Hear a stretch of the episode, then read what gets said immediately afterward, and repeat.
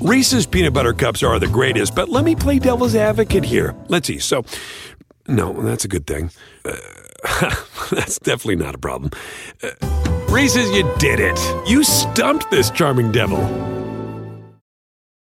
It's time to take your career to the next level. With over 150 graduate degree programs, the Catholic University of America, located in Washington, D.C., provides world class academics with a student experience that educates the whole person mind, body, and spirit. Whether your professional calling is in engineering, nursing, social work, or any of our other exceptional degree programs, encounter the best of everything that Catholic University has to offer and discover the best in yourself. Learn more today at catholic.edu forward slash grad admissions. We're gonna cause trouble. Scott Ferrall is calling the shots from the sideline. We're gonna make fun of people. We're gonna hurt people's feelings. It's Farrell on the bench. I believe in whipped cream with everything. Replay officials say they made the right call on that fumble in the Miami Georgia Tech game last week. The supervisor of officials for the ACC uh, was talking about it yesterday. Rather than take a knee, we remember what happened. Miami was up 20 to 17. They handed the ball off to Chaney Jr., who fumbled. A replay was immediately initiated, and it was to decide if Chaney's elbow was down before the fumble. Of course, Georgia Tech recovered the fumble, and then they made two passes and won the game. Uh, a rope on the sideline and then a bomb with a wide open receiver in the end zone, and they stunned Miami. Now, the ref said that uh, they determined there was no indisputable visual evidence to overturn the ruling on the field. We made the right call on the field based on the angles that were afforded to us. The process and protocol was followed. So, Miami uh, people contend that a photo showing Chaney's elbow down with the football still in his possession shows a completely different story and the head of the officiating said, We take all the shots that are afforded to us by our TV partners and we look at the play. We look for the football in relationship to where he loses control prior to hitting the ground. You have to have a view of the football the entire time. And you have to watch the football, make sure that it's in the player's possession until the time he's legally down. If you don't have that, you don't have indisputable evidence to overturn the ruling on the field. In this case, the ruling on the field is a fumble. So if we're going to overturn a fumble, we have to see the player in control of the football once he hits the ground. Of course, you know what happened. The Miami AD said he believes the standard of indisputable video evidence should be reevaluated. He said, uh, Radakovich, Dan Radakovich, the standard of indisputable is sometimes a very, very high standard to hit. It's a fast game. The officials do a phenomenal job, but sometimes they need assistance. And if there's a call that has to be made and you have to have this standard of indisputable, that's sometimes a hard standard to reach. I think it's one of the things uh, the Football Rules Committee should look into. They may decide not to do anything with it, but I think it needs to be discussed. Of course, Mario Cristobal has repeatedly acknowledged that he made the wrong call in not taking a knee. And this is ridiculous. I mean, honestly, here we are, almost literally, you know, through the week after the game and we're still crying about it. Miami's still crying that they won the game, still crying that uh, the guy was down, his elbow was down, and all this other nonsense. Why don't they cry? And I'm a Canes fan. Why don't they cry about not taking a knee and winning the game the way they should have? Take the knee, game over, you win.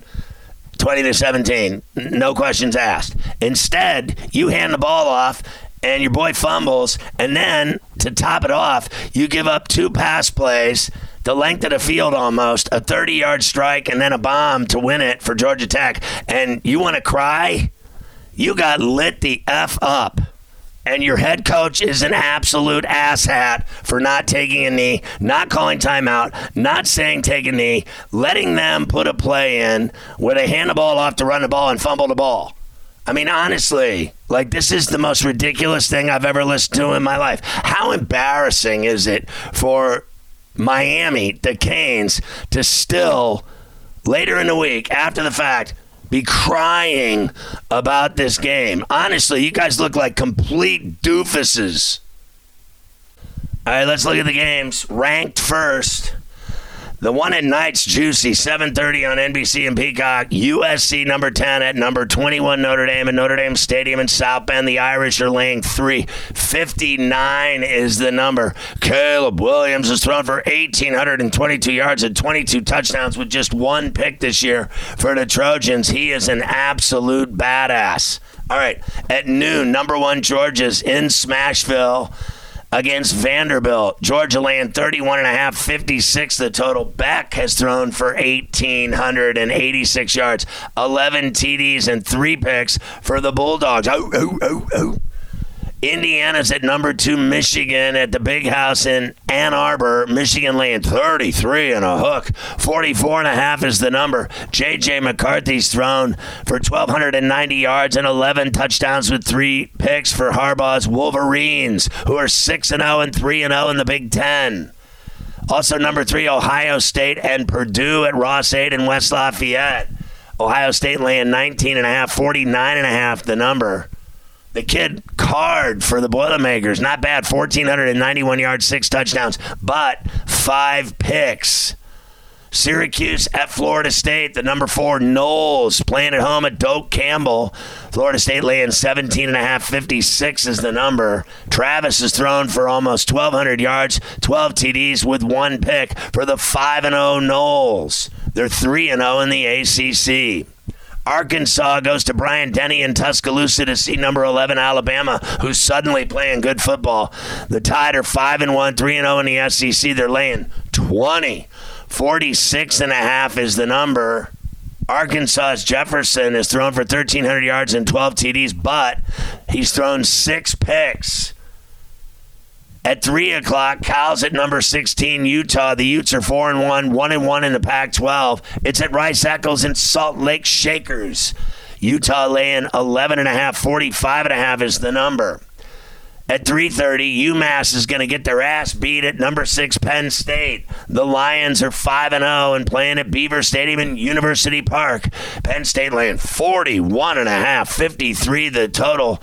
Allar's thrown for over a thousand yards and nine touchdowns for Penn State. At 3:30, the game of the day. Number eight, Oregon. At number seven, Washington at Husky Stadium in Seattle. Penix and company. Lane three, Washington the favor. 66 the total. Penix is thrown for 2,000 yards, 16 TDs, and two picks.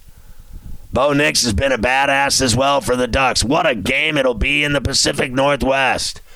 A&M's at number 19, Tennessee at Neyland Stadium in Knoxville. It'll be rocking 105,000.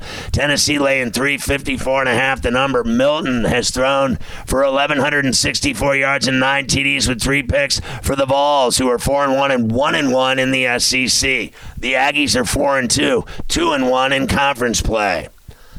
Also at 3:30, number 23 Kansas goes to Boone Pickens in Stillwater. Oklahoma State is getting three at home, 55 the number.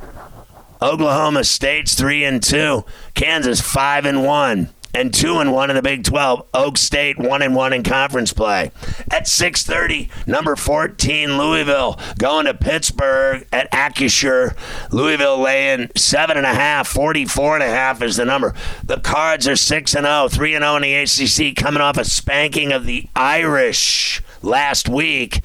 Plummer's thrown for 1,500 yards, 12 TDs, with six picks for the Cardinals. At 7 o'clock, Arizona's at number 19, Washington State and Pullman. Washington State laying eight. 59 is the number. Ward is thrown for almost 1,600 yards for the Cougars and 14 touchdowns at seven. Auburn at number 22. LSU under the lights at Tiger Stadium in Baton Rouge. LSU laying 11. 61 is the number. Daniels is thrown for almost 2,000 yards, 19 touchdowns with just two picks for LSU. They're 4 and 2, 3 and 1 in the SEC. Auburn's 0 and 2 in conference play. Well, we'll see how Miami does. The 25th ranked Canes. They shouldn't be ranked at all after that F up against Georgia Tech. Miami's 4 and 1 now. Going to number 12, North Carolina. The Heels are 5 and 0, 2 and 0 in the ACC, playing at home at Kenan and Chapel Hill. North Carolina laying 3.5, 57.5 is the number. At 7:30, Missouri five and one at number 24 Kentucky. They're five and one as well. The Cats are two and one in the SEC. The Tigers one and one in conference play. This one at Kroger Field in Lexington. Kentucky laying two and a half. 51 and a half is the number. How about the kid Cook for Missouri? Thrown for almost 1,900 yards and 13 touchdowns. At 8 o'clock, another good one. It's number 18 UCLA and number 15 Oregon State at Corvallis. The Beavs are laying three and a half. 54 is the number. Uiagalelei for the Beavs, 1,300 yards and 13 touchdowns with four picks. UCLA's defense is stout. 8 o'clock, NC State at Duke in Durham. Duke laying three and a half. 45 is the total. NC State's four and two, one and one in conference play. Duke's four and one, one and zero in conference play. These are going to be great games, no doubt about it. I think the two best games are out in the Pacific Northwest. It's UCLA and Oregon State, and Oregon and Washington. I'd even throw in that Arizona Washington State game in Pullman as another top shelf status game. Obviously, the Aggies involved should be good in Knoxville. And you would think that you'd get a good game with USC and Notre Dame, the featured attraction, with the Irish stumbling. They're 5 and 2 now. Remember, they've lost to Ohio State and now Louisville, and they have played the most brutal schedule. How about the Ohio State, Duke, Louisville, and USC. Those four in a row are absolutely Sid vicious.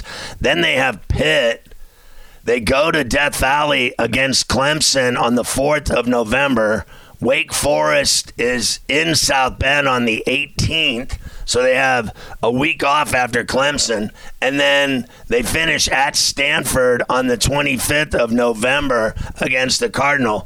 I mean, they can beat Wake, they can beat Stanford, they're going to beat Pitt, you would think.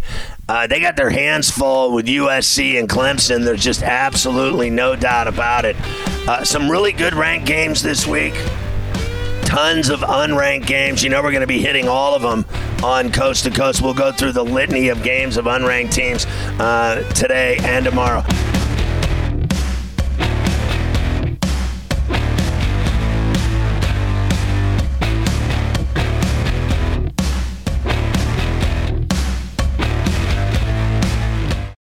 Reese's peanut butter cups are the greatest, but let me play devil's advocate here. Let's see. So, no, that's a good thing.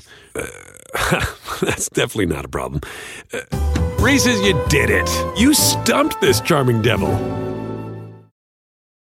It's time to take your career to the next level. With over 150 graduate degree programs, the Catholic University of America, located in Washington, D.C., provides world class academics with a student experience that educates the whole person mind, body, and spirit. Whether your professional calling is in engineering, nursing, social work, or any of our other exceptional degree programs, encounter the best of everything that Catholic University has to offer and discover the best in yourself. Learn more today at catholic.edu forward slash grad admissions.